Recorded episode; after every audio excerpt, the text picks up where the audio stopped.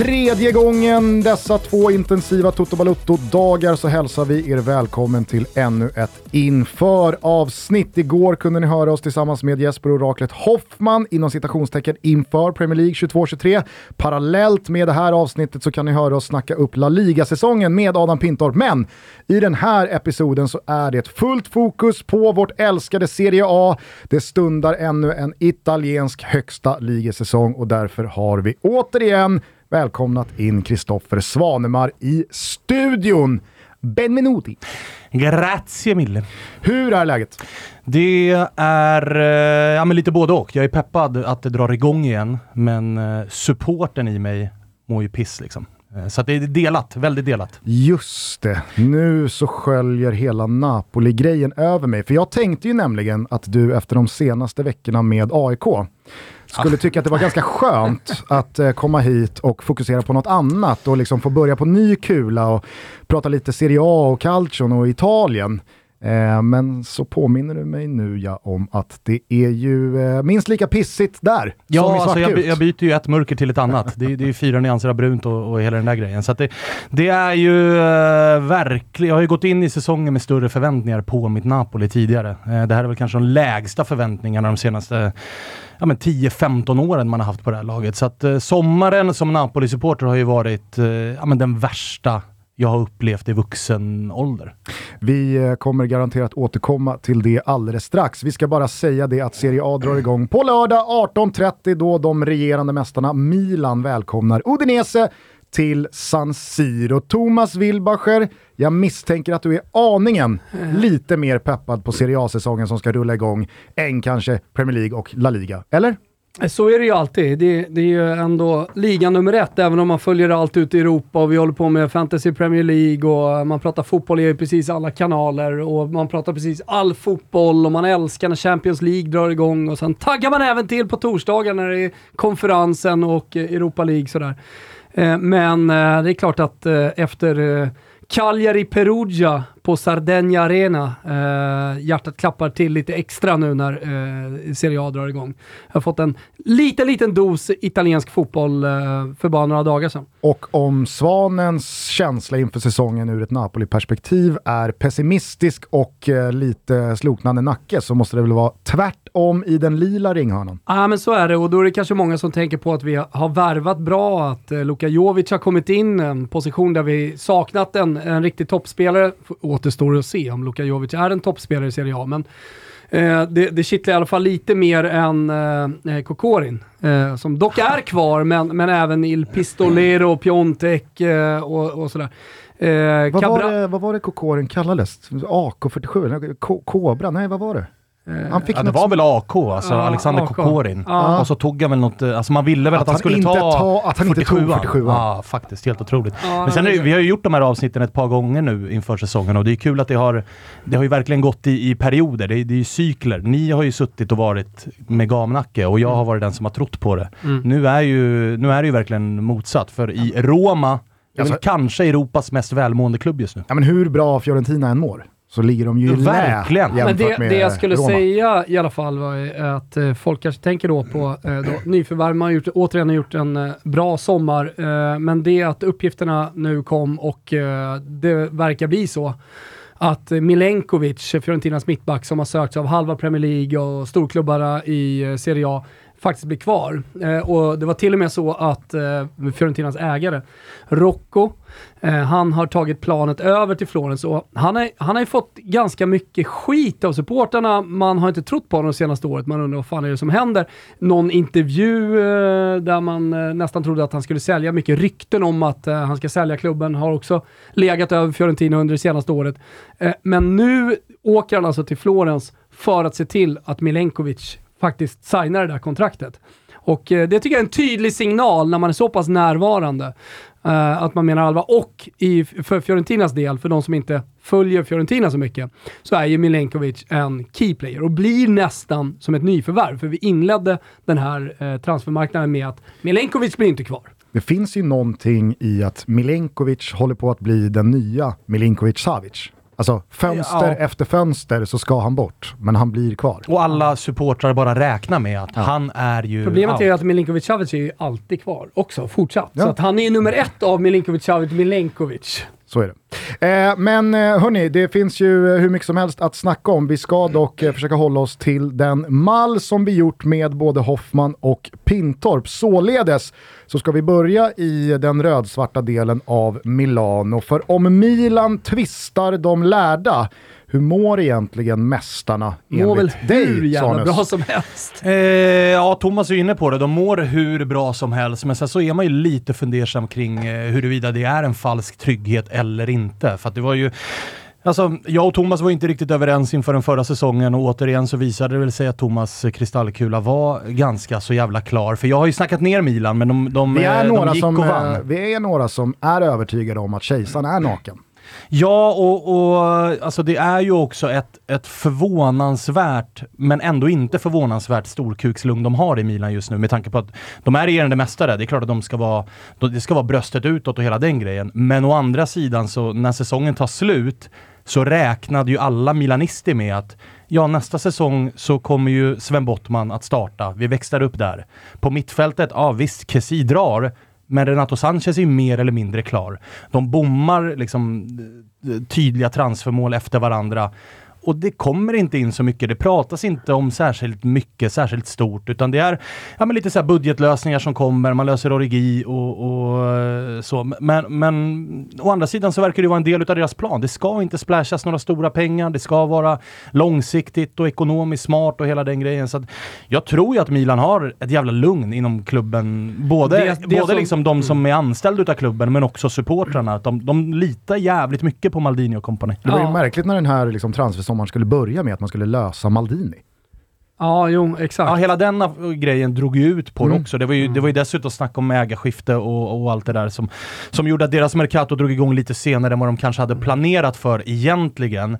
Men, men man måste ju konstatera att de har gått på nitar här under sommaren och tittar man på vad som har hänt in så är det ju inte, man trillar ju inte av stolen på samma sätt som när man tittar på vad Juventus har gjort men, och vad. Inter har men, gjort. men det vi måste komma ihåg, eh, jag läste här nyligen en intervju med Roberto Mancini i Gazzetta dello Sport, där han pratade om eh, eh, Leao.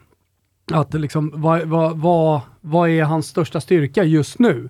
Det är att han kan bli sjukt mycket bättre, säger Mancini. Verkligen. Alltså så han har ju fortfarande inte nå- nått upp sin topp, men det skulle man kunna lägga på hela Milan. Det är många unga spelare. Alltså från eh, eh, Hernandez till eh, Kalulu till eh, Tonali till Charles de Ketelere som har kommit in nu.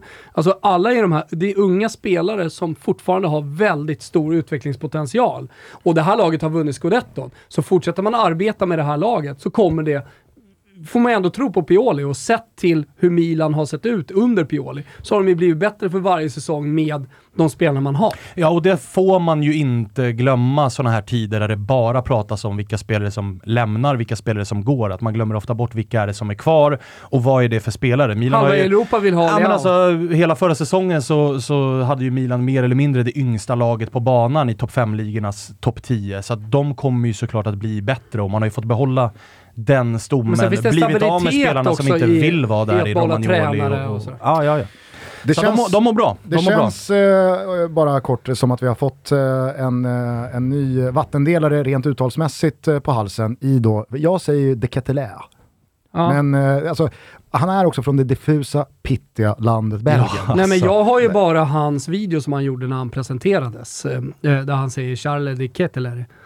Det Och är- jag kommer nog köra de Ketelere för att Ja.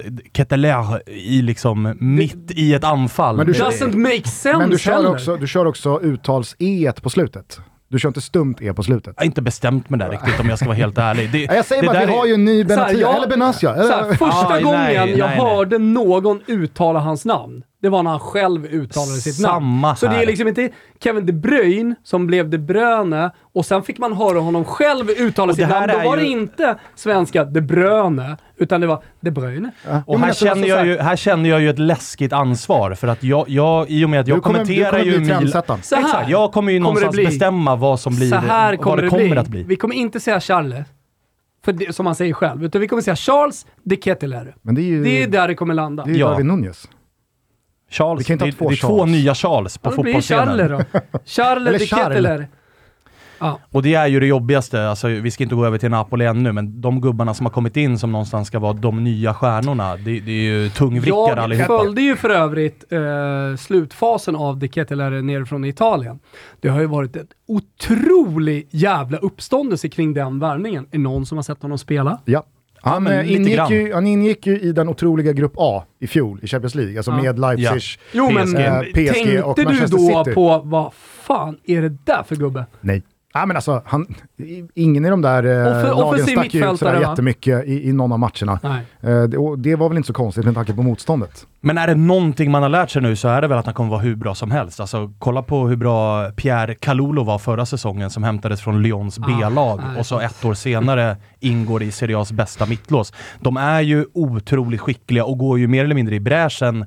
I alla fall med Serie A-mått mätt så går ju Milan i bräschen för att scouta spelare som är inte särskilt mycket på andras radar. Så att det där får man ju ändå räkna med att det kommer bli bra. Får jag bara avslutningsvis här på Charles de Ketelaere, som jag kör på, eh, alltså rent uttalsmässigt, säga det. Kanske värt att påminna folk om att, alltså, att en spelare själv säger att så här uttalas mitt namn i Nej, mitt det hemland, någonting. det är inte ett facit. Alltså, Nej, för om, alltså- det ska, om det ska gälla för Men det danskar finns och brassar Radiosportens och, uttalsguide och den är bara att följa. Då är det Charles de Ketelare. ja. Vi får se. Anywho, alltså bara för att någon, någon kommer ju hänvisa till det Thomas pratar om, någon video där han själv uttalar sitt namn.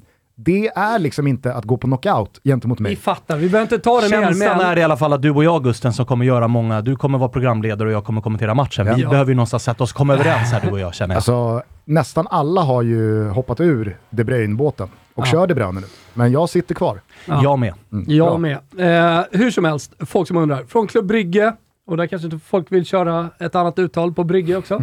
ja. eh, 14 plus 8 i den belgiska ligan. Eh, så att eh, det, det finns ju någonting eh, som Milan har värvat in här. På en position, nummer 10-positionen alltså, precis bakom Giroud, eh, där man faktiskt har saknat en toppspelare. Ja, för Brahim Diaz blev ju inte den toppspelaren. Han kanske kan bli det en vacker dag, men förra säsongen var det ju svagt och det blir det hattades ju något rejält bakom eh, Giroud och de gångerna Zlatan var inne. Förutom till vänster där det var Rafael Leao hela säsongen. Så Det som de, dock de ändå, det är ändå en mig. förstärkning. Det som dock förvånar mig det är att man inte har förstärkt eh, höger yttermittfält. Eller ving. Jättemycket. För d- där, där har det varit Sälemäkers eh, och sen så har det varit Castillejo. Eh, det har varit lite olika gubbar som har snurrat på den Och positionen. Messias. Och Junior Messias som man faktiskt har gett nytt förtroende och förlängde avtalet med, eller gav Ja, man ytterligare köpte ett år. köpte ju loss va? Ja, det är så man Ifrån gjorde. eh, Crotone. Men det är, också, det, det, det är också så tydligt att lös, alltså man ska prata kikarsikte på ett scudetto-vinnande Milan som ska in och spela Champions League med lite förväntningar på sig. Alltså lös en toppspelare där ute till höger så har ni löst mycket. Jag eh, vill bara liksom filtrera ner det här om Yes. jag då ska eh, spela lite djävulens advokat. För det jag ändå försöker antyda här och det jag vet att du också har dina eh, tankekval gentemot, det är ju det här att, alltså jag säger inte emot Thomas när han säger att Milan såklart mår jättebra. Alltså det var ett lag som fullt rättvist vann Serie A i fjol mot väldigt hård konkurrens. Men det är också ett Milan som kanske inte har växlat upp på det sättet man trodde, som du var inne på här under transfermarknaden. Det är också ett Milan som i all önskvärd tydlighet visade att man håller inte mot de bästa lagen i Champions League. Man kan heller inte klara av att göra sig gällande i Champions League parallellt med att eh, som fortsätta vara i toppen av Serie A. Dessutom så var det ju ett Milan som under ganska lång tid i fjol, också i förfjol, hade ja, men, lite marginaler på sin sida. Sen så vill vissa milanister mena på att det där är liksom en sanning med modifikation. Över 38 omgångar så gick det jämnt ut. Jag håller inte riktigt med. De flesta expected goals, expected points pekar ju på att Milan fick väldigt, väldigt bra utdelning. Sen är jag den första att lyfta på hatten för hur Pioli fick ihop det. Pannbenet man visar när man var jagade och hur man fick ihop slutspurten med segrarna man radar upp. Men jag vill ju tro att det är ett Milan som inte känns rustade för att dels försvara ligatiteln parallellt med att man ska konkurrera på ett helt annat sätt i Champions League den här säsongen. Dessutom då med galjonsfigur Zlatan Ibrahimovic borta i alla fall första halvan av säsongen. Ja, och allt det där skriver jag under på. Alltså, jag håller med till fullo om att Milan vinner förra säsongens scudetto rättvist, men man gör ju också... Milan gör ju det typ som förväntas av dem och lite till det kan man ju inte säga om någon annan utav toppkonkurrenterna. Det var ju snarare att Napoli, Inter, Juventus de underpresterar ju. Jag Samtidigt, tror alla ja. de klubbarna känner, både supportrarna, ledningen, spelarna känner att vi underpresterade. Det här är en icke godkänd säsong. Så då räckte det för Milan att vara så bra som man kan vara och så går de och vinner. Eh, sen så är det oroväckande att man, man har ju inte förstärkt med en central mittfältare, alltså en sittande, eh, som man har siktat på i Renato Sanchez som nu går till PSG. Man det är på Bega då, eventuellt? Ja, eventuellt. Vi får se lite jag grann. Jag tycker han är, är också, skön. Ja, men det är inte en Renato Sanchez som Nej. har spelat i EM, som har spelat Champions League League-fotboll, som har vunnit ligatitel i Frankrike, som har varit bärande i sitt lag. Han har, varit, han har gjort en bra säsong i Torino. Eh, det, det, är inte Frankesi heller. Nej, precis. Och man har heller inte växlat upp. Sen så här, jag kan förstå de som säger, ska vi splittra på det bästa mittlåset från i fjol i Tomori och Kalulu? Kjär är tillbaks från, från långtidsskada, men för att vara med på två fronter så hade det behövts ett till bra namn. Absolut. Och än så länge har det inte kommit in någon ny mittback. De två stora transfermålen var mittback och central mittfältare. Det har inte kommit in. Vi får se vad som händer innan fönstret stänger. Skulle det komma in förstärkningar där, då är jag kanske beredd att revidera åsikten, men just nu håller jag absolut inte Milan som favorit att försvara sin titel. Nej. Nej, och jag menar, alltså, nu har vi rabblat eh, flera av spelarna i Sälemäckers, eh, i, eh, alltså, där, där Junior Messias, Rade Kronic, Ante Rebic. Alltså, habila spelare, absolut. absolut. Ja, ja, ja. Men jag ser inte Milan göra om en scudetto-seger som, samtidigt som man också då ska göra sig gällande i Champions League. Jag gör inte det. Nej, och där är jag med. Men jag skriver under på att Milan såklart mår bra. Konstigt vore det väl annars. Ja, och man kan ju mer eller mindre i alla fall lämna garanti på en topp 4 och det har ju snarare att göra med konkurrensen skulle jag säga. De eh, som man enligt Gazettan i alla fall går för just nu är Dialog från PSG, Tanganga från Spurs, eh, Sar från Spurs, eh, Onana från Bordeaux. Alltså det är inga det är inga megaspelare som Nej. är liksom må målsättningen här. Alltså, De Ketelaere var ju det stora. Det var liksom det som skulle komma. De Ketelaere? Nej, det, det, kan det omöjligt vara, för det är något slags franskt uttal och det, det, det går ju liksom rakt emot precis allting, så det kan du faktiskt inte säga. Det måste ju fortfarande vara holländska. Fransk farsa? Nej. Morsa? Nej, vänta, så jag, vänta, vänta, vänta, han är ju belgare. Ja. Ja, då är det framländska. Varför säger jag Holland hela tiden? Ja, jag undrar jag också. Jag undrar också. Kanske är Gustav som har rätt då ändå. Flög ifrån Skipboll här eh, nyligen. Ah, ja. Eh, vi är väl i alla fall överens... Växte ju eh, Hollandshatet. Vi är i alla fall överens och om att... med Hollandshatet växte också Belgienhatet. Vi är väl i alla fall överens om att Milan 1 mår bra, Milan 2 absolut kommer vara med i toppstriden den här säsongen också. Men hur många lag utmanar om ligatiteln? Två. Juventus och eh, Inter. Eh, vill man vara snäll så kan man väl skohorna in Roma där med tanke på hur bra de mår just nu. Men det är också väldigt mycket som ska, liksom stjärnor ska stå rätt för att Roma verkligen ska, ska blanda sig i eh, en scudetto-strid redan nu. De gör ju ett försök i alla fall att Såklart. vara med. Med Hoffman eh, här tidigare i veckan så pratade vi om eh, att vara med till 30 omgången. Jag kan absolut se ja, Roma vara med till 25-30 eh, omgången. Eh, om, om man får ihop det här. Det som jag tycker imponerar, vi kommer väl till Roma, men det som imponerar är ju bredden som man har. Alltså egentligen nästan bättre bredd än Milan. Jag tycker också att eh, en, en, enorm faktor eh, som talar för Roma i ligatoppen är ju att de inte spelar Champions League. Alltså, man har vunnit Conference League. Jag tror inte att José Mourinho gör sådär jättestort nummer av att vi ska vinna Europa League. Det spelar inte så stor roll tror jag eh, om man eh, vinner Europa League, om man går till kvartsfinal eller om man kanske åker ut i en 16-del redan. Jag tror att man kommer rotera friskt i gruppspelshösten. Eh, och det är jag ganska säker på också. Och att man då kan ställa ut sin gala-elva i i princip varenda ligamatch. Till skillnad då från en del andra eh, klubbar där uppe i toppen som snarare kommer ställa ut sitt bästa lag på banan när det vankas Champions League. Ja, och den är, den är jag helt med dig på. Det, det är en tydlig fördel. Men sen ska man ha med sig också att det, det är Paolo Dybala som kommer från en, två, tre säsonger utav ganska mycket skador, ganska mycket hack. Wijnaldum hade en tung säsong i fjol. Matic behöver man också någon form av upptiningsfas. Det är ganska mycket som är nytt som ska in i den där elvan. Och dessutom så här, det räcker räcker ju för Mourinho att komma topp fyra och ändå kunna peka på att titta, jag tar den här klubben framåt.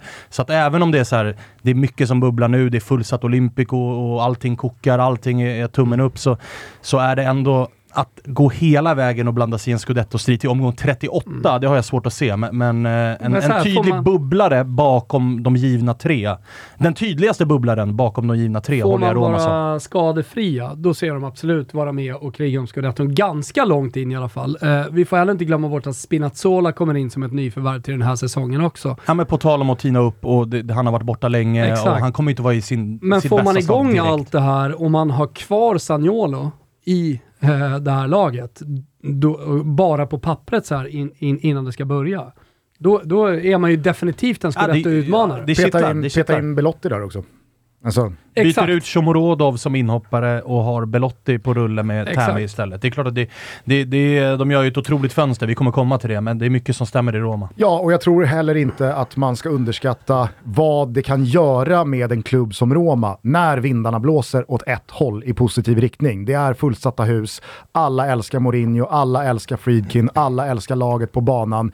Alltså, det är ju en stad och en klubb som kan intala sig själva att vi är Italiens bästa lag. Ja, vi kan slå så, alla. Så är, det, så är det definitivt. Det finns ju ganska stora likheter mellan din och min klubb Gusten i Italien gällande just det där. Att när det, när det väl blåser åt rätt håll, då känns det ju som Alltså, att det kan bli hur jävla bra som helst. Men sen vet man ju också att alltså, kommer det tre raka torsk så kan det, det kan svänga ganska snabbt i Roma också. Men grejen eh, och det är väl det, det som talar emot mycket, lite grann. Det finns så mycket stabilitet och eh, garantier tycker jag i Roma, så att jag ser liksom inte heller riktigt de där tre torskarna. Alltså, det, är, det är inget patsa-Roma vi pratar om, utan det är Mourinhos ganska stabila Roma.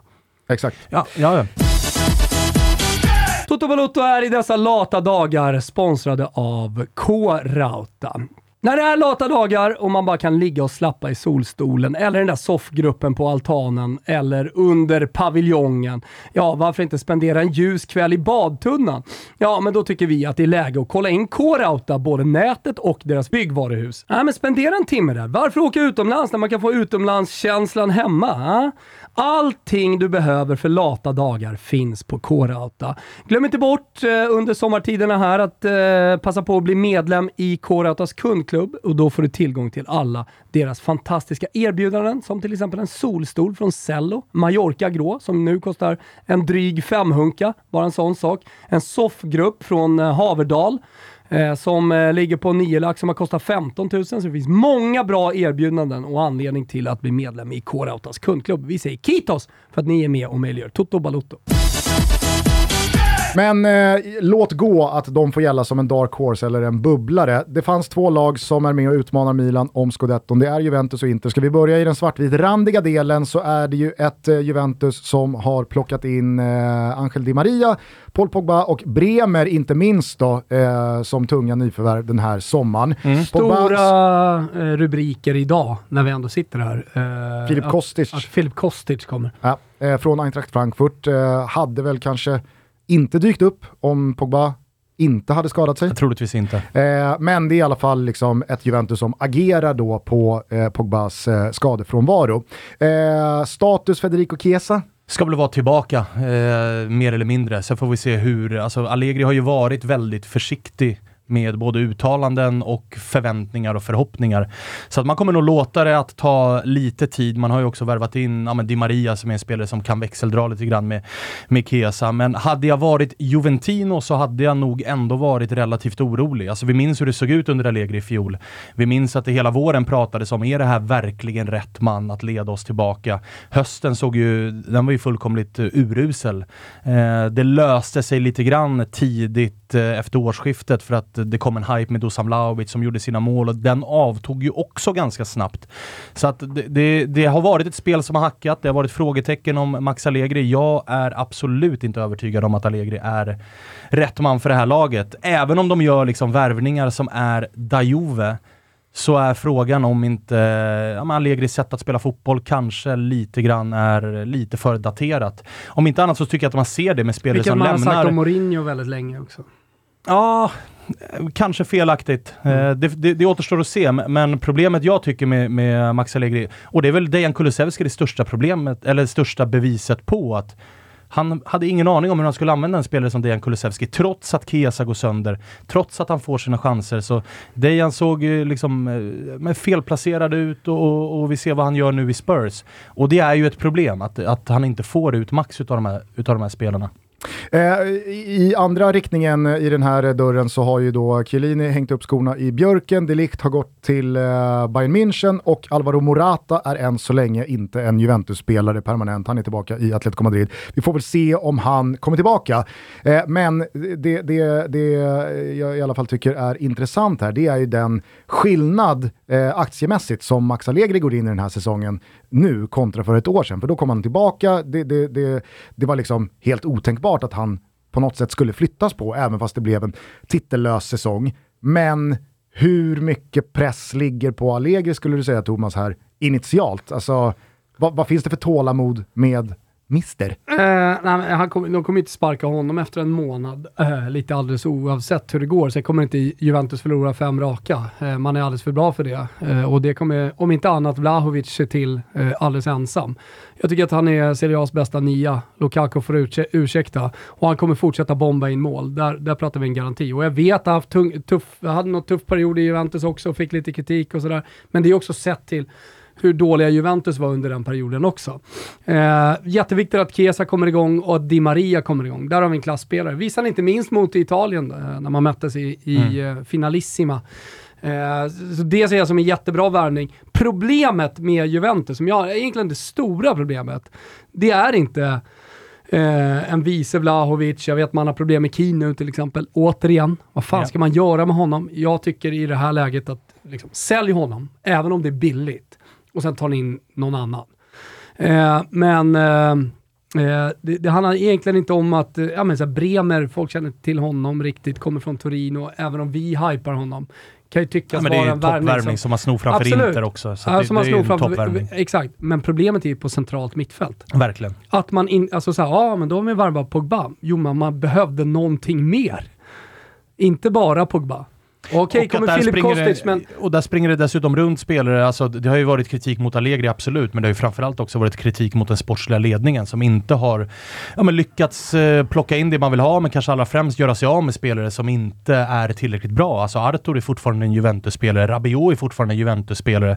Alla vet att de här har ingen framtid i klubben. Rabiot men... är väl startspelare? Ja, men precis, och det säger ju det mesta. Eh, Även det... om Pogba spelar, typ? Ja, mm. Eh, och så där finns det ju fortfarande märkligt nog jobb att göra för en klubb som, som Juventus. Jag kikar här på Juves eh, inledande spelschema och fattar ju direkt att det är nio poäng första tre. Sassuolo hemma, Samp borta, Roma hemma. Så står de där med tre raka och man känner, varför tvivlade jag? Ja, ja men, sju, ja, men sju garanti, sju, garanti på sju i alla fall.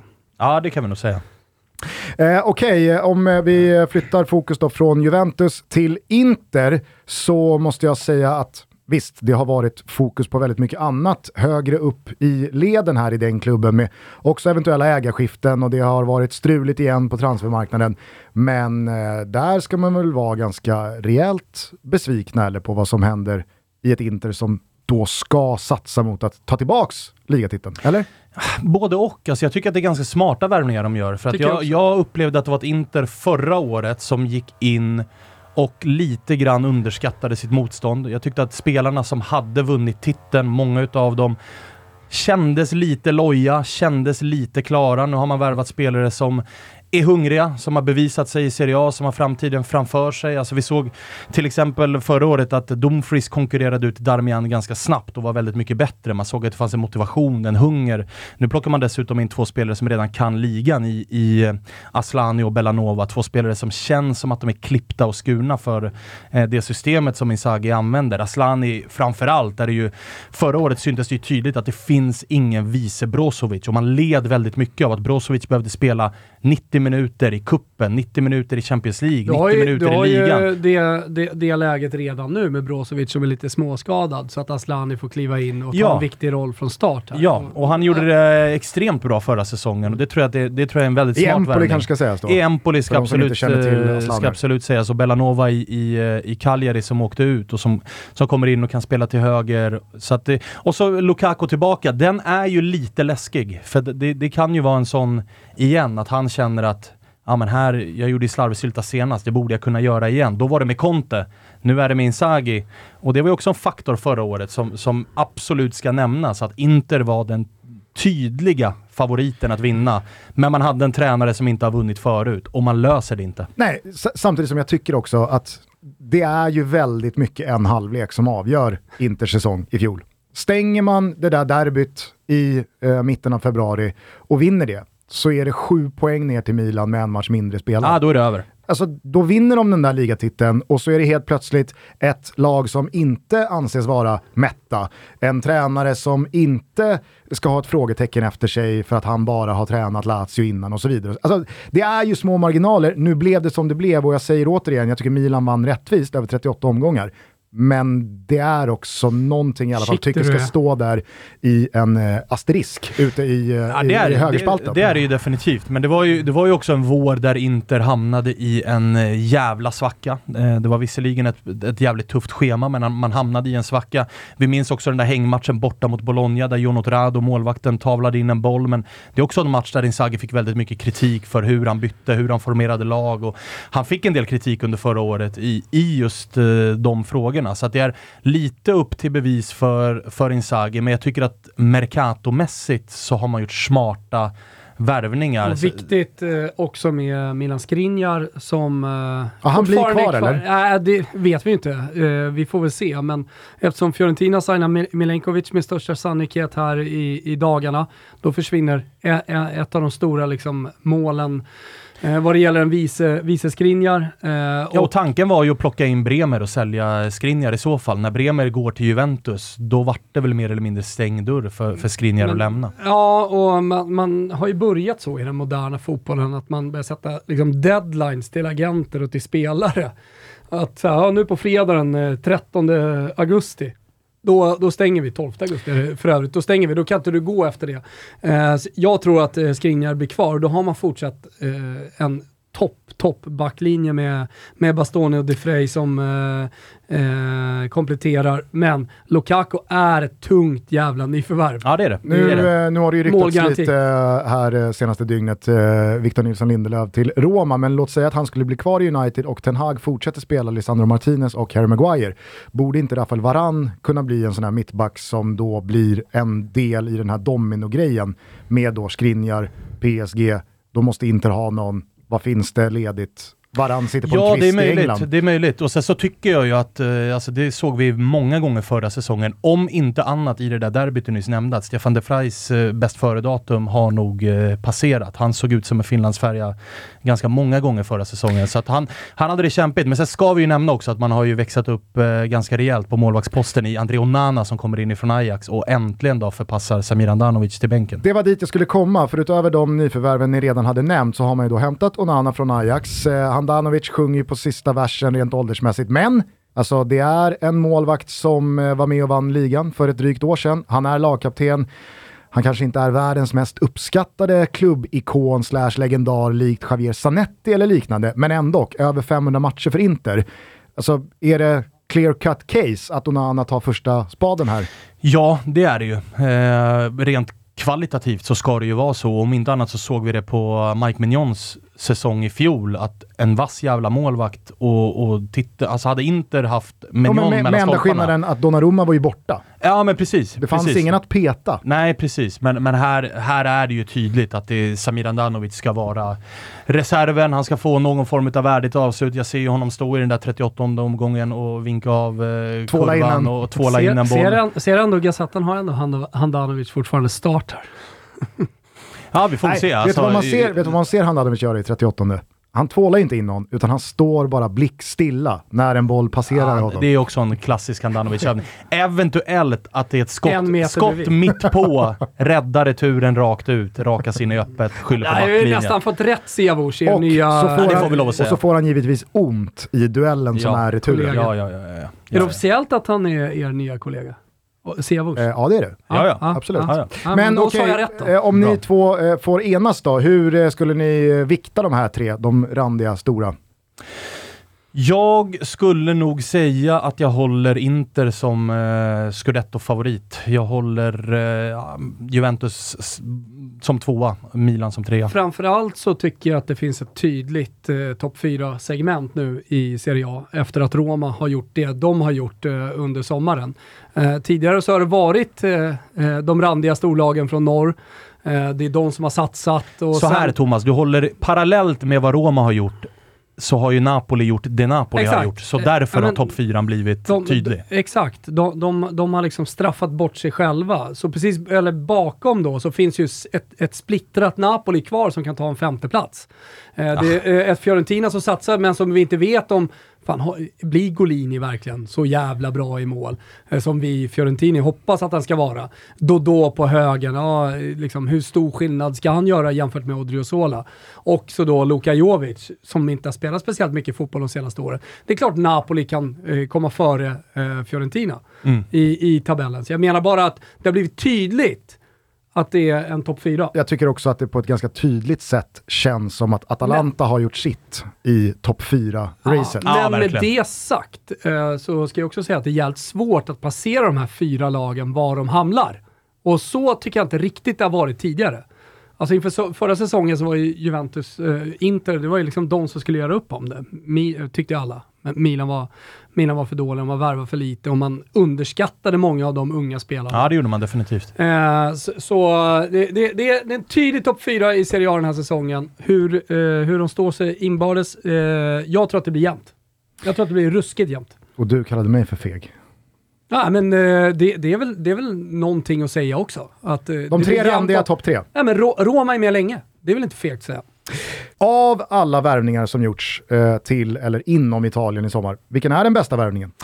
Jag vill ju säga Paul Pogba för att jag älskar Paul Pogba. Eh, men med tanke på att Men nu är han, han drog... Ja, men, nej, men alltså den är, ju, den är ju... Han kunde ju inte få en sämre start än att inleda skadad, vilket ju gör att det blir, det blir jobbigt att säga honom. Så att... Eh, den bästa... Sen har Dybala. det ju någonting Dybala. att Juventus fick honom gratis, sålde honom för en miljard, fick honom gratis. Ja, exakt. Alltså, det, det är ju väldigt... Cirkelslutning på liksom så här bra värvning. Ja, och, och symboliskt att det är Juventus som gör det, för Juventus är ju mästare på att göra den typen utav, utav grejer. Men Paolo Dybala, eh, sommarens absolut bästa värvning. Eh, kanske, eh, jag ska inte sträcka mig så långt, men, men topp fem i eh, topp fem ligorna Med tanke på alltså symboliken i värvningen, nästan mer än vad han kommer innebära på fotbollsplanen för för Roma. För att ser vi de senaste två säsongerna vilka ytor han är bäst på, vart han gör poäng och hur han gör poäng. Alltså jag menar, då går det att argumentera för att Lorenzo Pellegrini, den spelaren finns redan där. Som gör mål, som gör assist, som bombar in frisparkar, som är finurlig på, på, på trekvarts position och hela den grejen. Det, det är ju lite samma spelare, men den ena är högerfotad och den andra är vänsterfotad. Men symboliken i att Roma plockar Dybala och man gör det mer eller mindre med retoriken att det är tack vare Mourinho och den luften det ger under Romas vingar. Eh, den ska man inte underskatta. Så att Dybala sommarens bästa. Ja, men det finns eh, fyra värvningar som jag tycker liksom sticker ut. Eh, Di Maria Pogba, eh, som Juventus gör, säger ju någonting liksom också om att de är två på, topp fyra, på min topp fyra. Eh, och jag tror de flestas. Eh, och sen eh, Paolo Dybala som du säger eh, och eh, Lukaku. Ja, Lukaku ska ju absolut nämnas här också. Sen eh, liksom bakom det, om man kollar på lagen som också förväntas komma precis där bakom, så har du Luka Jovic, eh, du har eh, Kvaratskhelia till eh, Napoli, Mm. som liksom min och Gustens gubbe från en kvalmatch mot Georgien, eh, har hängt med oss länge. Men alltså, så här, jag fattar att du har ditt hjärta där du har ditt hjärta, men är det inte väldigt mycket wait and see på Luka Jovic? ja, ja, nej men jag säger bara, det är fortfarande en spelare som kommer från Real Madrid. Det är fortfarande en spelare som liksom har varit i... Liksom, Jo, alltså Borja. Majoral kom också från Real Madrid. Oh, fast inte riktigt med samma, eh, med, med samma shining. Nej, men sen så ska det ju också- det ska Jag ju säger bara också- där bakom, eh, och det kanske säger någonting om Serie A. Vad är det Också för här, det- värvningar som görs som det- jag tar upp liksom bakom de här? Det ska ju nämnas på sättet i så fall Luka Jovic värvas, så att alla tror att det är ett lån. Fiorentina har ingen... Det, vi ska låna in en gubbe som ska bomba mål, sen ska Real Madrid liksom få cashen när han säljs och så visar det sig att vänta nu, Fiorentina får honom gratis permanent då får man ju värdera övergången på ett Ja, annorlunda sätt. Ja. Liksom. Eh, Och så är det- vet vi inte, Dick Ketteler, vad, vad, ska, vad, vad ska det bli av honom? inte. Kanske är säger aning. att det är han som är Hör, liksom den hörde vi stora... lilla, lilla, lilla förändringen? Dick Ketteler. Nej, jag, jag tyckte Men du- ibland går det ju snabbt när man säger Dick Ketteler. Och då eh, liksom, är du med? Ja. Dick Ja, ja, ja. Ja, ja, jag kommer- jag kommer få kämpa den, här. Den, den finns definitivt inte. Eh, det och någon- sen orkar man ju liksom inte gå till Blanka Vlasic brorsa till Torino, liksom, från West Ham, sådana där grejer. Ja, det förstår jag verkligen. Men är det någon annan värvning eh, bakom de här som Thomas har nämnt som du tycker också ska nämnas som en bra värvning som du ändå har noterat och tycker är... Alltså, det är väl inte helt fel att prata om Albin till Spezia som en bra värvning av en sån klubb? Alltså, Ja, nej, alltså det, det, de behöver ju få in den rutinen på det där mittfältet. Så det, det är klart att det är... Fina Mattia Destro i Empoli kan ju nämnas, eftersom många Det känner till ja, Mattia ja. Destro. Ja, ja, och det är ju såna här klassiska övergångar. Alltså klubben åker ur och så kommer någon och snor deras skyttekung och hela den grejen. Men i övrigt så är det ju väldigt mycket spelare som är, man får se lite grann. Jag tycker Lazio gör en spännande värvning. Jag kommenterade en del Shakhtar i Champions League. Marcos Antonio på centrala mittfältet som ersätter Lucas Leiva. Det är en brasse ut på det sittande mittfältet som är ja, men, nära pension i Lucas Leiva. In med en yngre och Lazio blir ju som vanligt alltså en, en, en dark horse där uppe. Jo, jo. Men de ska alltså jag säger inte att de kommer komma topp fyra, men de har fått jobba väldigt mycket sex. i det tysta. Och det här är trots allt Sarris andra år i laget. Det ska bli intressant att se ja, vad... och sen så vad finns, alltså, det finns ju ingenting som talar för att Ciro Immobile gör färre än 27 mål. Exakt. Nej. Och med de 29 så är det väl klart, då- alltså, så här, Alltså, de kommer ju är vara där. Andersson, han har det ska viss ju garanti, lite samma, garanti. lite samma som vi sa att Milan mådde bra för att man har fått behålla väldigt mycket. Lite samma sak med Lazio som har fått behålla sina nyckelspelare. Eh, Men det har man ändå har fått varit tillbaka... mycket negativt kring Lazio Ja, under den här exakt. sommaren. Jag kollar på det där laget och känner bara topp 6. Va, va, har de värvat någon ny mittback? För att de har väl tappat... eh, Romagnoli. Romagnoli, Just ju Romagnoli Acerbi mittlåset. Så att det, det, det är väl inte helt fel. Tror Acerbi ska lämna. Jag De har ju värvat Casale också. Jag tror att de gör klokt i att Från inte stå Verona. allt för högt med Acerbi och Nej, Romagnoli. så är det. Så där kan det ju bli en, en, en eh, jävla rolig krock då med Sarris sätt att spela fotboll. Verkligen. Och så två traktorer där bak. Ja, herregud. Det är Värtahamnen centralt på egen planhalva Ja, i, i däremot Lazio. så tror jag, alltså alla pratade ju om att när Sarri Åh, var i... Och springer vi bakåt. Åh, Nej, men när, när, hej! när, eh, när Sarri var i Juventus pratade man ju väldigt mycket om att han behöver en Jorginho-typ. Att det var den som, han är spindeln i nätet. Det tror jag att man kan ha fått här i, i uh, Shakhtar-värvningen Marcos Antonio. Så det, det, det blir spännande att se. Eh, vilket lag tycker du då kollektivt har gjort det bästa respektive sämsta fönstret? Är ju väldigt, väldigt, väldigt enkelt att svara på. Roma har ju gjort det absolut bästa fönstret sett till spelare som man vet är eh, ja, mer eller mindre garantispelare. Det är inte så mycket kanske och om och, och hela den grejen. Man har dessutom, det ska man ju värdera också, alltså utfönstret. Man, man har ju sålt väldigt mycket spelare, man har fått in bra med pengar för de spelarna. Eh, Ja, spelarna man har tagit in har inte kostat eh, speciellt många kronor nej, i att det, transfersummor. det, det är smarta värvningar, det är värvningar som verkligen vill vara i Roma, är känslan, som, som inte kommer dit för att de har blivit eh, så här, supernobbade någon annanstans eller det här var sista alternativet och ja, jag, går väl dit då. Det är heller inte som, som man försökte göra under Monchi och värva ja, men de här Klöivert och, Cengiz Ynder och varenda spelare var likadan, bara med ett annat namn och hoppas att det här kan bli bra om fem år. Utan det är spelare som ska vara bra här och nu och det syns ju på alla bilder vi ser från Dybalas mottagande, från genrepet, från hela den grejen. Att det, det är ju det här fönstret plus Mourinho. Det är, ju- det är en klubb som bara mår fruktansvärt det, bra. Eh, att bakom då det stora och toppen och alltihopa så gör ju Monza med Berlusconi Galliani en helt sjuk värvning i sommar. Men Ja, det kan vi återkomma till. Ja, men eh, du kan väl bara då eh, Nej, men- rabbla lite snabbt och då, och då, som kanske vissa, ut. då kanske vissa tycker att så här, vad är det där för spelare då? Men eh, jag vänder mig För till Italien.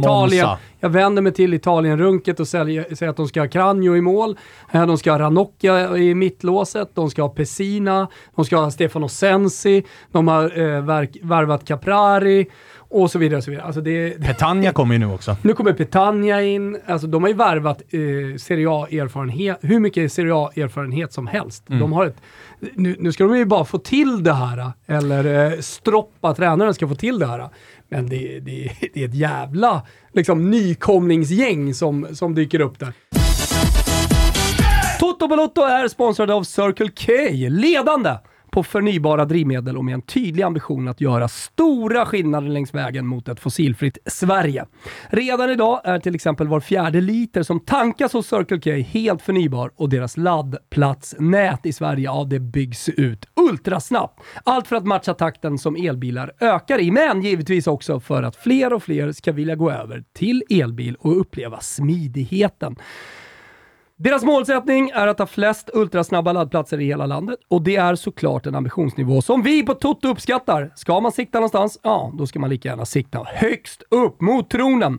Vi säger stort tack till Circle K för att ni är med och möjliggör Toto Balotto. Vi säger även tack till er för att ni hjälper alla oss att göra mer hållbara val utan att tappa farten på väg mot framtiden. Då misstänker jag att bryggan över till laget som gjort det sämsta fönstret får bli just Petagna, för jag trodde aldrig att jag skulle sitta och tänka att, att Napoli blir av med Andrea Petagna, att det skulle vara någonting tungt och negativt för dem. Nej, men, men det, det- får ju det- sättas på minuslistan. Ja, ja, ja, definitivt. Alltså, det, är en, eh, det är en nedgradering som pågår som jag... Man har aldrig varit med om Nej, något och alltså, liknande. jag, jag, Insigne Mertens Koulibaly. Ja, och nu ska ju Fabian Fabian Ruiz. Dra. Och Spina har dragit. Eh, alltså det, Petagna. Petagna drar ju han nu också. Och jag menar, jag, jag, jag har suttit kvällar och haft svårt att sova och, och liksom tänkt så här, är jag för känslomässigt investerad när jag säger att så här, jag aldrig sett maken till en stor klubb som gör den här sommaren. Men, men, Är vi så att- helt säkra på att Zielinski är kvar första september? Nej, verkligen inte. Nej. Verkligen inte. Det har ju pratats om bud där också. Och vi, och vi, Fabian vi Ruiz ska också är ju, säga så här, vi är inte helt säkra på helst. att inte De Laurentiis bara spänner musklerna och värvar tre stycken toppspelare. Äh, jag Det kommer inte jag har inte uteslutit Cristiano De, Ronaldo. den chansen finns.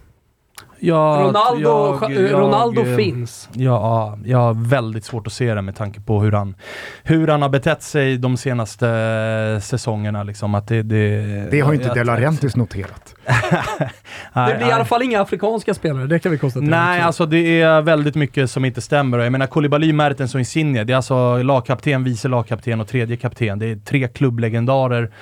Eh, som är, alltså de, de är heller inte, Mertens är 34, men de, öv, de andra två är 30 bast. Alltså de, de är i sin prime just nu.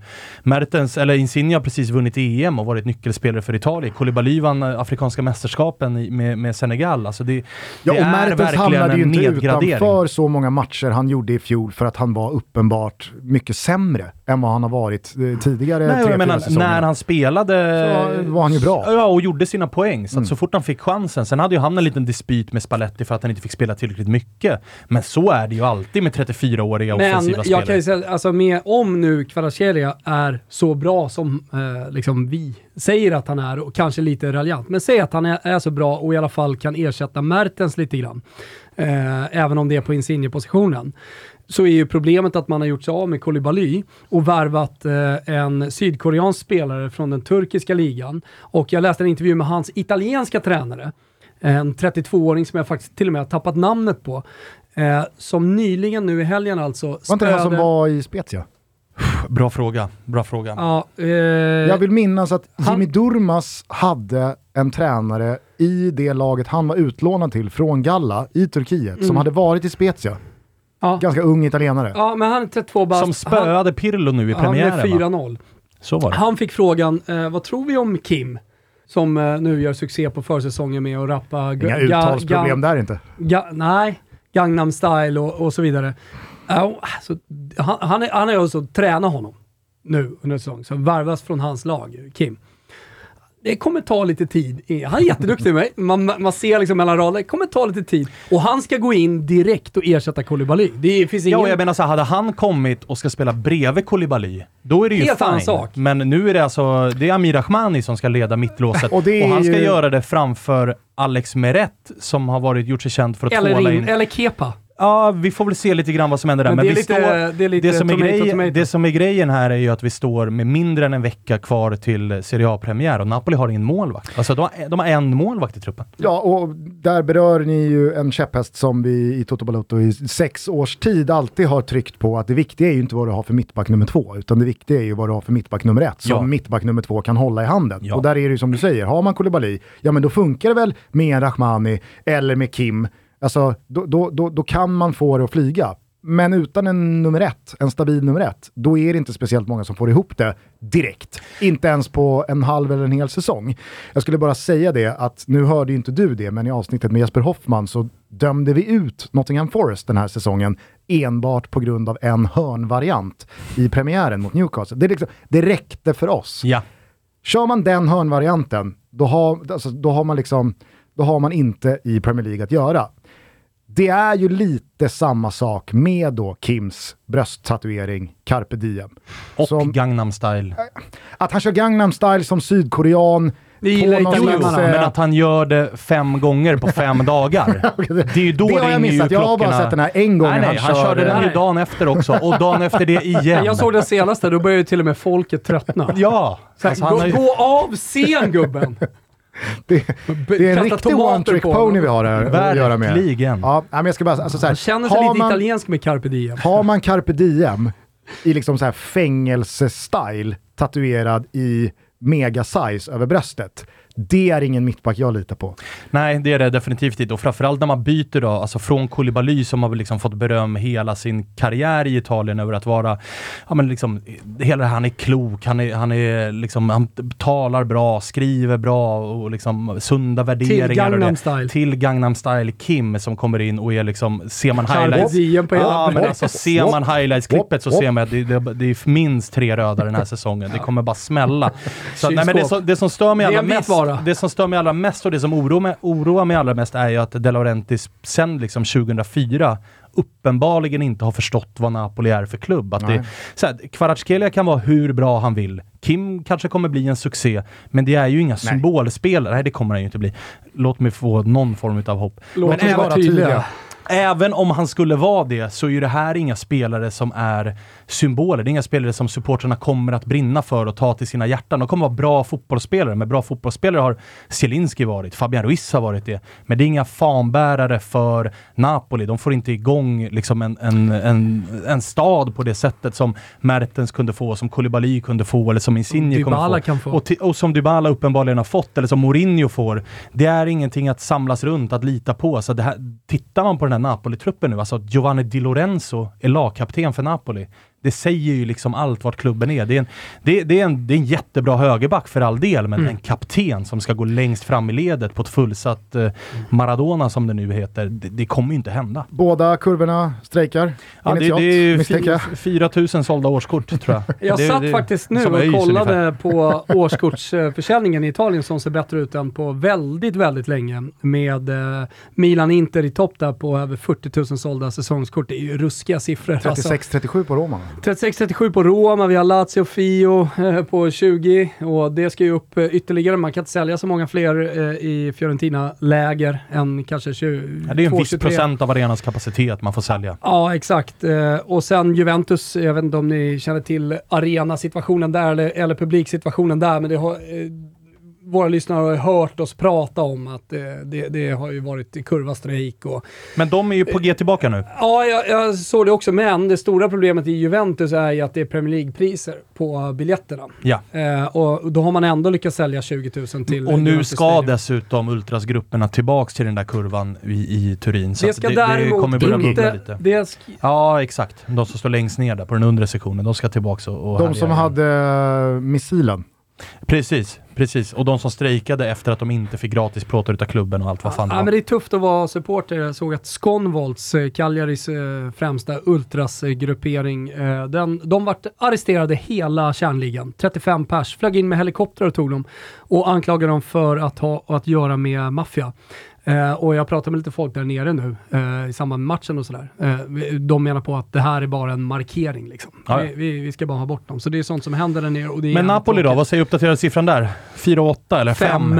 Ja. Men det är väl eh, liksom eh, avrundat uppåt då. ja, det är det nog. Det är det Men nog. det är ju trots allt en klubb som ska spela Champions League. Det är en klubb som de senaste 8-10 åren har varit och konkurrerat i den absoluta toppen. Man har haft kon på den där scudetton ett par gånger om.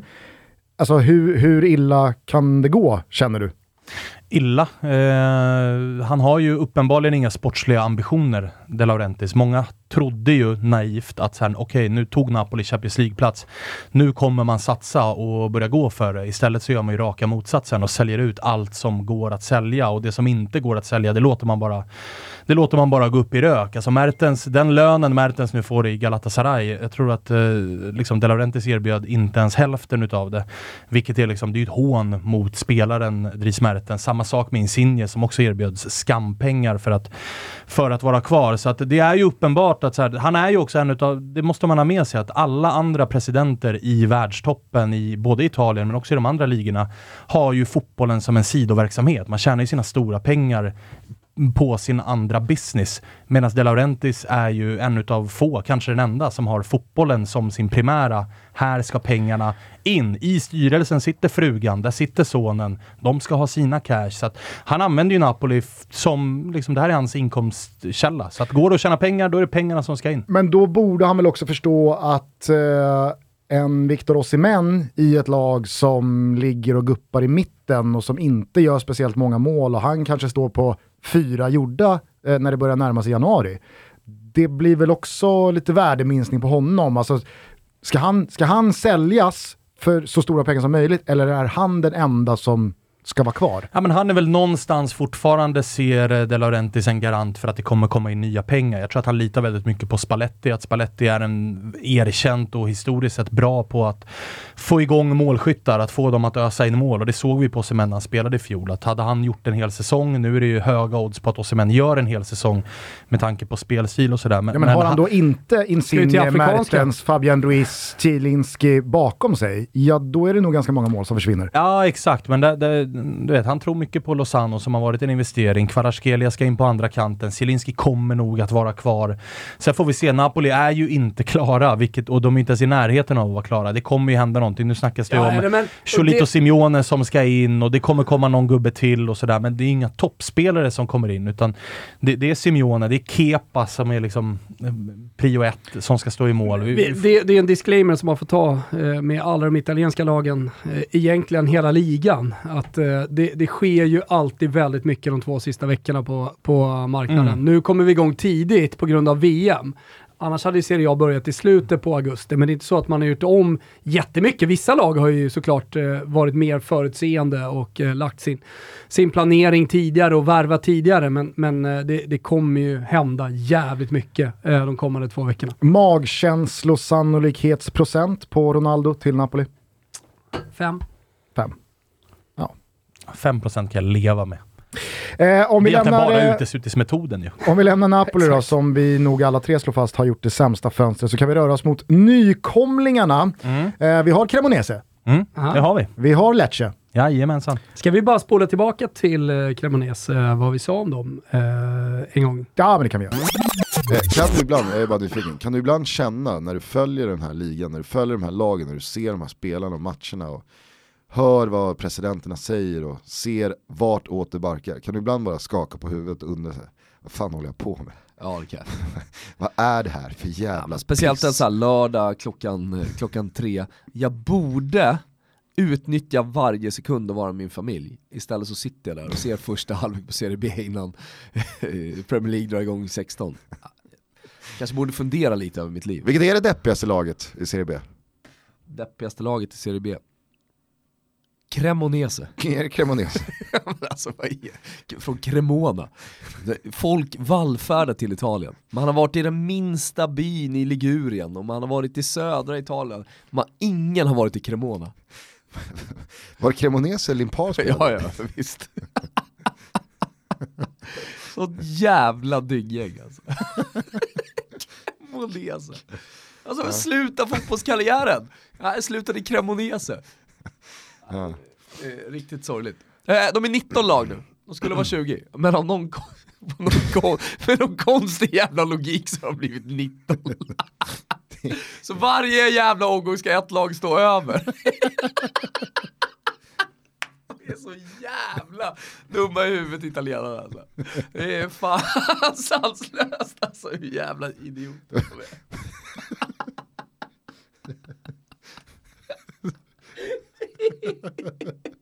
ett lag, ett lag vilar.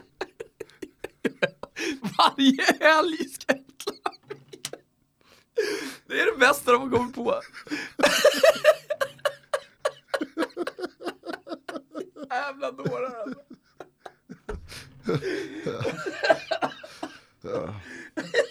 Varför är...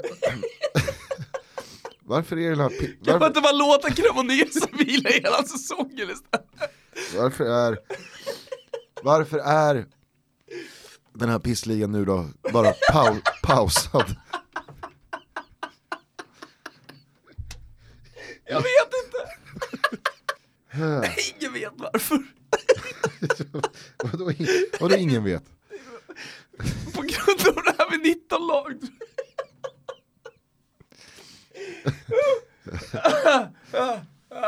Huh. Ja, för fan. Ta en bumper Kippa.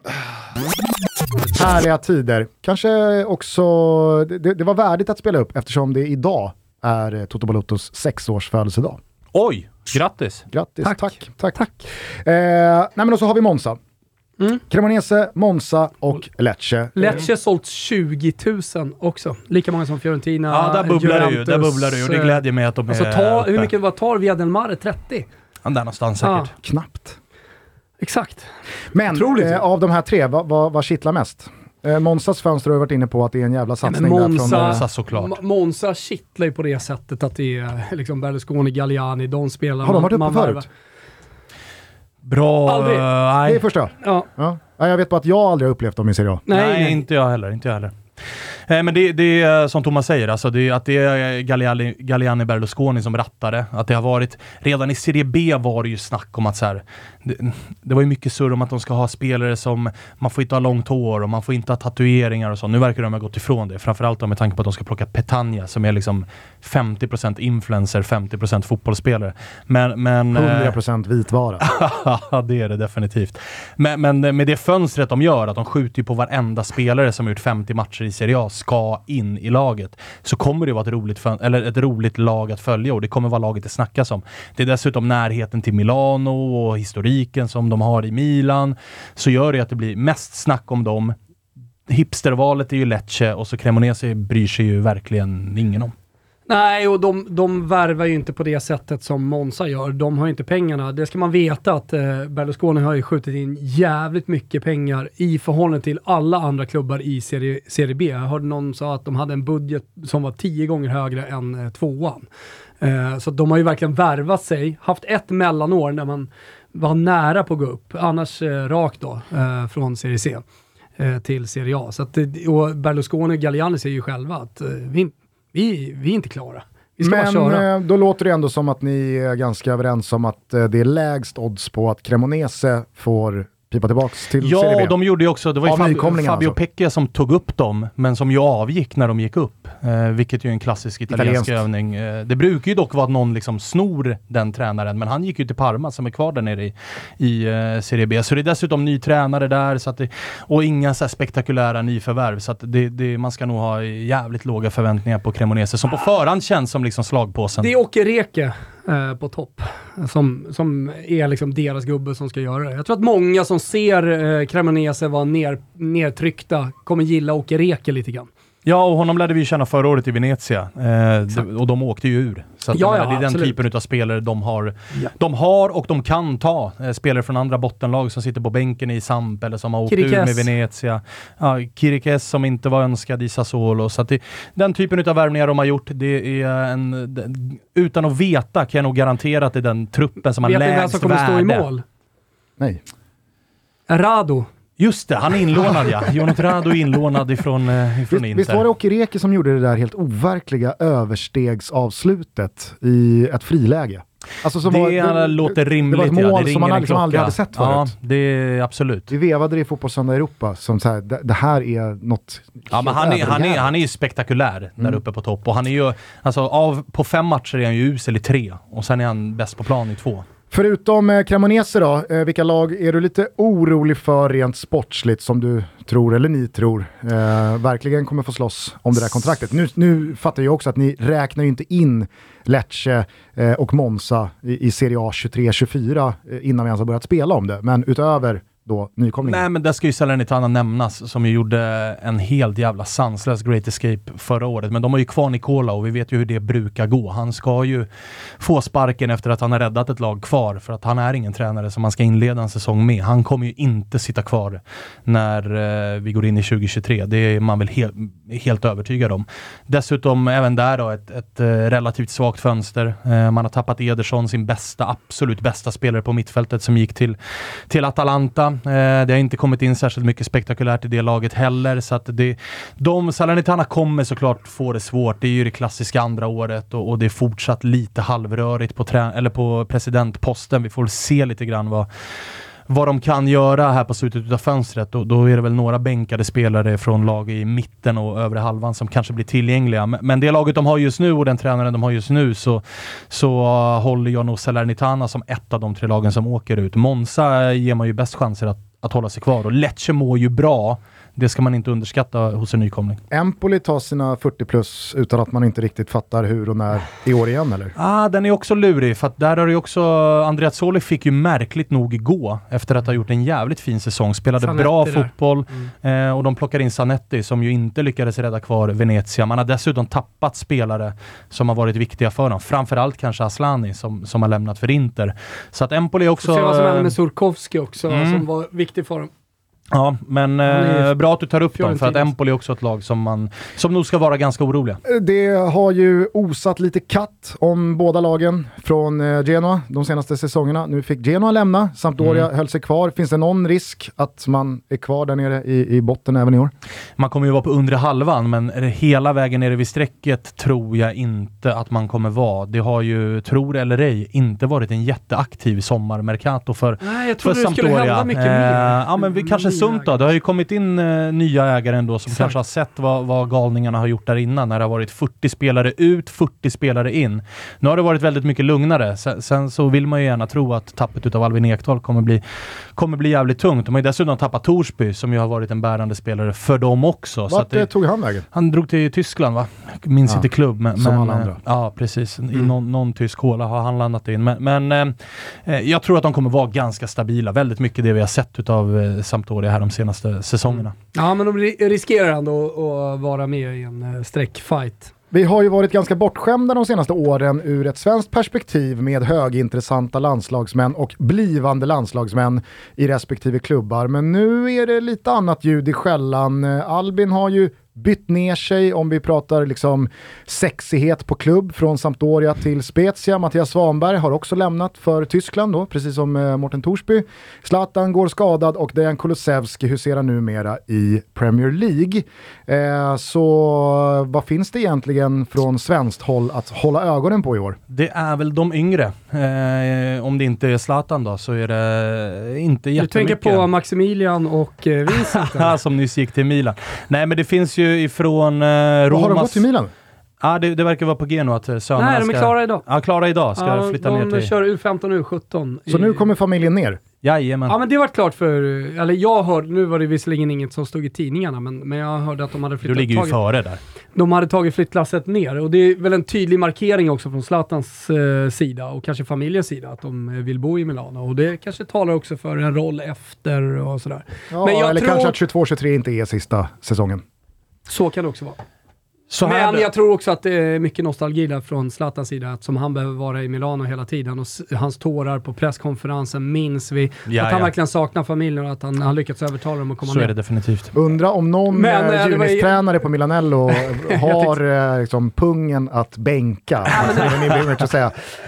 Sorry alltså, ja, för vi, svag. Det, bo, jag vet att du är högerfotad, men i så fall får du bli vänsterback. Men, nu heter han i och för sig Seger va, men så, ja, ni ja. fattar. Ja, de har väl bytt va? Nu byter de tillbaks, när de är till Italien. Utnyttja den lilla klausulen. Tror att, eh, ja, ja, alltså, jag, Maximilian bytte tidigt va?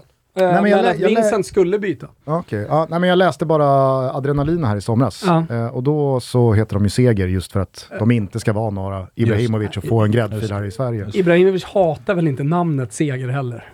Nej, så är det väl. Nej.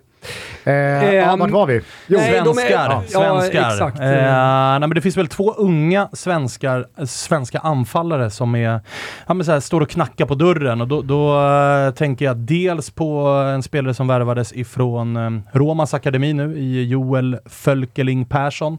Som Lecce ändå pröjsar åtta millar för. Alltså, det är ändå... Det, Skön, skön lirare verkar det vara i alla fall. Ja, han har ju bombat in mål i Primavera-laget och har nu gått till, till uh, Lecce. Så där, där är det ett svenskt namn. Ett annat svenskt namn är ju prins Ikpe Ekongs son, Emanuel Ekong, som signade nytt med Empoli nu och som har, precis som Fölkeling Persson då, öst in mål i Primavera-laget. Så det, det är det du får hoppas på. det är någonting med Fölkeling som det, det går liksom inte. nej, nej. Det, nej, det nej. låter som ett skämt. Ja, brorsan spelar väl i Sirius nu va? Gick väl från Helsingborg till, till eh, Sirius. Eh, Aymar Cher, Är Kvar i väl Spezia? kvar i Spezia om inte han har dragit på lån nu, men de har ju det här transferförbudet va, som, eller transferförbudet som de hade. Han värvades ju in i den vevan. Det är ju en spelare de tror på på sikt, men jag tror inte att vi kommer få se jättemycket av honom i Serie A den här säsongen heller. Framförallt nya- inte när han nu kommer, eller konkurrerar med Albin då. det är lite nya tider i alla fall eh, ur ett svenskt perspektiv eh, vad gäller Serie A den här säsongen kontra hur det har sett ut senaste decenniet. Ja, och det är ju jävligt tråkigt. Det har varit roligt att följa Dejan och, och Svanberg. Det har framförallt varit så här yngre spelare. Man hade hoppats att det snackats om Napoli för Svanberg och så blir det deppiga Tyskland istället. Och, och Dejan hade man ju gärna sett slakta i fan vet jag, Napoli, Roma, den typen av klubb. Så att det, det Och så blev det ju inte som det var tråkigt. tänkt med Ponne, det blev inte som det var tänkt med Robin Olsen, alltså Helander försvann. Det, Det kunde ha varit så vackert. mm, verkligen. Jaha, vem, vilka eller vad tror du blir årets utropstecken i någon slags positiv bemärkelse? Eh, jag vill ju eh, säga, alltså man har ju suttit och, och kollat på de här träningsmatcherna för framförallt ett eget lag och jag måste säga att alltså den här Kvaratskhelia ser ju faktiskt ser faktiskt helt jävla överjävlig ut. Ja. Eh, Så det är väl egentligen det enda Napoli-hoppet, att väldigt mycket, tal, eller väldigt mycket utav hoppet ligger på, på hans axlar. Men det, det ser faktiskt ut att vara en helt överjävligt bra eh, fotbollsspelare som Napoli har hämtat in. Man har ju inte följt honom särskilt mycket i georgiska landslaget eller i, i den ryska ligan. Så Inte att man, du, det, det blir, nej precis. Det blir ju, eh, det blir ju en ny bekantskap att, att följa. Så att hans namn vill jag faktiskt eh, skjuta in i den här kategorin ganska högt upp. Eh, Thomas, har du någon Ja, men, eh, spaning ut- eller tanke? utropstecken, eh, och då tänker jag eh, lite sådär, eh, jag kollar i spåkulan. Eh, Gianpaulos eh, eh, säsong Mhm. i Sampdoria. Han får ju alltid sparken på ett eller annat sätt. Ska väl få sparken i något läge här i oktober också, tidigt. Vem blir egentligen först? Det blir spännande att Det blir ditt positiva utropstecken, Gianpaulos Ja, men jag tycker nya att det är doja. roligt. Ja, men så här, så här, Davide Nicola i Salernitana, The Great Escape. Han gjorde det igen. Först var det med Crotone, sen var det med Salernitana. Får ju gå i november. Alltså, det, det, är, det är alltid kul att följa tränarcirkusen. Något av de här lagen, eh, topp 6, eh, kommer ju gå dåligt här inledningsvis. Det är inte nödvändigtvis så att det är Napoli. Skulle ju kunna vara Ja, men, det. ja, exakt. Men, men då ställs kikarsiktet in såklart på tränaren. Så är det alltid. Högsta ansvarig. Spalletti kommer ju vara i det i no, no, under någon gång av eh, hösten. Alltså Mm. oavsett om det är De Laurentiis, truppen som är för dålig, Juntoli som inte värvar. Det spelar ingen roll. Sen tycker jag att utropstecken är ju liksom att Berlusconi Galliani är tillbaka. Eh, Monza borta mot Milan till exempel. Eh, utropstecken i sig. Att se Berlusconi Galliani ta plats återigen på den där eh, VIP-hyllan. Eh, tycker jag är jävligt roligt. Det finns så mycket. Eh, det som jag kanske liksom vill lyfta mest, det är det vi pratade om med publiken. Att eh, de verkligen kommer tillbaka till de italienska arenorna. Eh, varit, Inte alla. Nej, precis. Nej, men det har varit, varit så jävla kraftgång under så jävla lång tid. Men det är många städer, både små som stora, som eh, nu upplever någon slags fotboll, fotbollshype. Eh, så att eh, man, man pratar om italiensk klubbfotboll igen i Italien utan att inleda med att allt är skit och eh, presidenterna tar bara pengar och så vidare. Kanske var bra att de brände VM igen. Ja, Alltså ur ett klubblagsperspektiv. Eh, Ja, eh, må, må, många som är sugna på fotboll som sagt. Så Små som stora piazzor. Så det, det, det tycker jag är kul. Kommer Gasperini och Atalanta motbevisa mig ännu en gång eller blir de säsongens stora besvikelse? Nej men där känns det verkligen som att... Vilka för, det- beror på det- vilka förväntningar du har. Ja men alltså så är det ju. Jag, jag hade velat skjuta in liksom Fiorentina som ett av utropstecknen. Jag tror alltså så som Lazio och Napoli ser ut, alltså då får man också använda uteslutsmetoden. Vilka kommer vara med och kanske då kunna mm. bråka om en topp fyra? Ah, jag, jag ser det inte som omöjligt att Fiorentina ligger och puttrar som femma och har lite häng på, på topp fyra, även om det i slutändan när det är omgång 30 så kanske de kommer vara sju det pinnar man, bakom fjärdeplatsen. Men det kommer ändå vara ett, ett Florens som glöder på nytt. Det är lite frågetecken på, på Lucas Torreira, men, men eh, om man lyckas ersätta honom. Men i övrigt så tycker jag att man har mycket på plats. Och det, är Italianos andra säsong. Vad, vad, kommer det innebära? Så det håller jag också som ett eh, potentiellt utropstecken. Mandragora som man har värvat in centralt. Eh, en målvakt som har varit lite av ett problem. Eh, Golini Eh, som tidigare var i Atalanta. Eh, och sen eh, Dodå då från Shakhtar. Ja. Eh, hög, högerspringer var på agenten säger redan nu att det, det, här är en trampolin. Han ska till en av världens bästa klubbar, typ. Mm. Eh, och sen så Luka Jovic. Ikone har vi fortfarande inte sett så mycket av. Stort nyförvärv i januari, eh, hyllades av samtliga. Wow, eh, den här gubben kommer vara hur bra som helst. Inte riktigt kommit igång. Kvar är flera nyckelspelare, Milenkovic, Nico Gonzales, fantastisk eh, liksom, eh, ytter. Sådär. Så om allting stämmer skadefritt så kan definitivt Fiorentina vara med och, och kriga om den här fjärdeplatsen. Du är väl i alla fall också inne på att Atalanta kommer bli eh, en lite... Jag vet. Mm. En liten besvikelse den här säsongen. Jag, jag, beroende på vad man har för förväntningar. Mina förväntningar när de kom fyra var ju att de skulle komma sjua. Uh, förra säsongen var mina förväntningar att de inte skulle komma topp sex uh, och de kom åtta. Uh, så jag vet inte, det blir liksom ingen riktig besvikelse utan de har liksom landat där, topp åtta.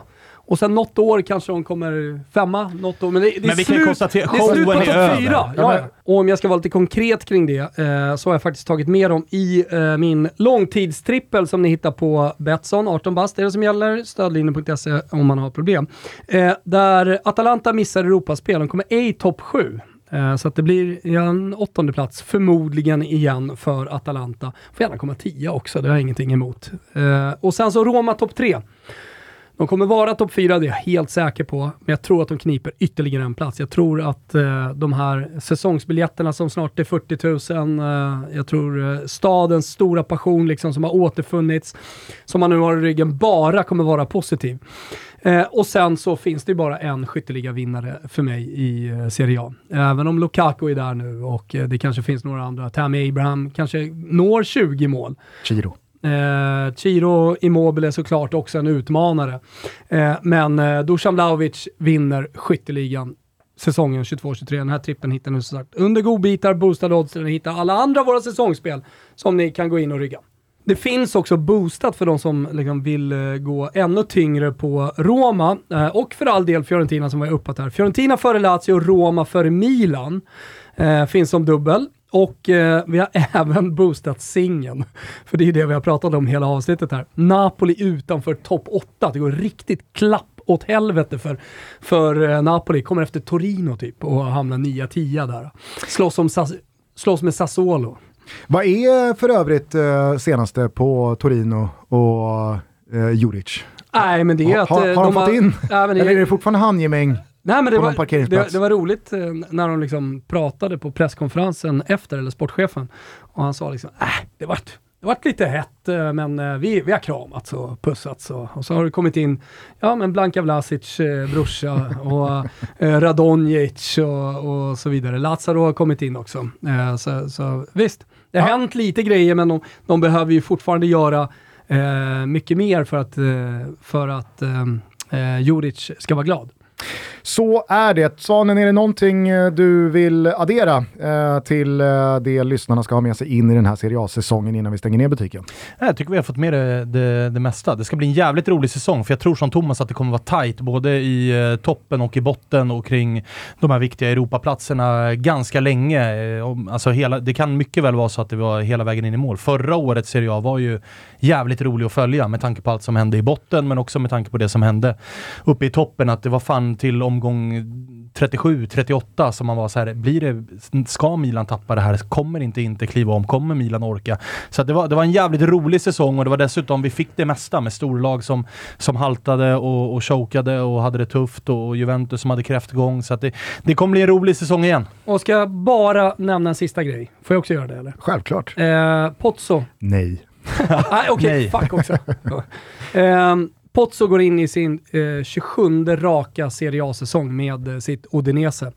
Deulofeu är fortfarande kvar. Eh, en värvning som jag tycker Napoli definitivt borde kika på. Mm. Lilla ensamcirkusen från honom tycker jag är lätt på Mertens nivå. Eh, så, eh, nu när Mertens inte har varit lika bra, förstår du vad jag menar? Ja, ja. Eh, och en spelare som man definitivt ska hålla utkik efter när man ser att det är typ Salernitana och Udinese som visas på tv och så tycker man att det är lite tråkigt. Beto i eh, Udinese. Älgen. Älgen fick ett genombrott, något slags genombrott förra säsongen, men jag tror att nu kommer det smälla rejält och han kommer vara, eh, eller han är redan eh, under luppen på, på storklubbarna. Så vad sa du? Potsos 20... Sjunde år i Serie A.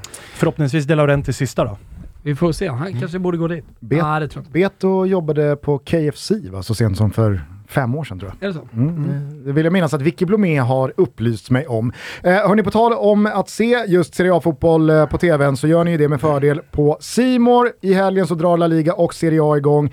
Vad gäller den italienska högsta ligan så är det alltså lördag 18.30 som gäller. Milan mot just Betos Udinese och sen så rullar den första omgången på hela helgen Underbart. lång. Eh, studioinramningarna rullar igång första helgen i september. Eh, tror jag mig eh, kunna garantera i och med att det är Milano-derby den 3 september. Oj, oj, oj. Eh, så då ses vi i rutan. Men ni hör som sagt Svanen redan på lördag kväll när Milan kliver in i säsongen som regerande mästare. Tack för att ni har lyssnat på alla de här införavsnitten. Eh, Vi hörs igen på måndag då du Thomas ska svepa Jajamän. det mesta av det bästa från Italien och Serie A, från Spanien och La Liga, från England och Premier League, från Tyskland och Bundesliga, från Frankrike och Ligue 1 kanske, men inget från Allsvenskan. Så det. Kommer bli långt ändå va? Det tror vi. Eh, hörni, eh, ta hand om varandra, trevlig helg, ciao tutti! Ciao, Ciao, ciao. ciao, 낮에는 따사로운 인간적인 여자. 커피 한 잔에 여유를 아는 품격 있는 여자. 밤이 오면 심장이 뜨거워지는 여자. 그런 반전 있는 여자. 너는 선어해. 낮에는 너만큼 따사로운 그런 선어해. 커피 식기도 전에 원샷 때리는 선어해. 밤이 오면 심장이 터져버리는 선어해. 그런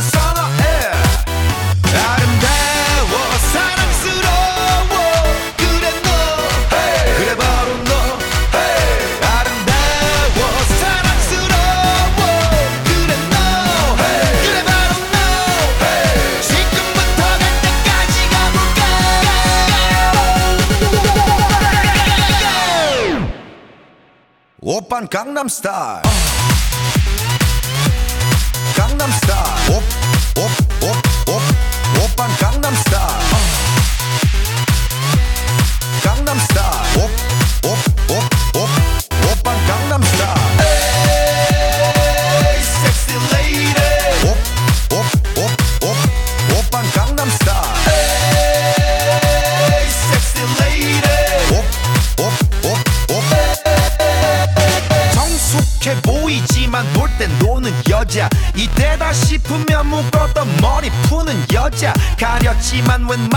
노출보다 야한 여자 그런 감각적인 여자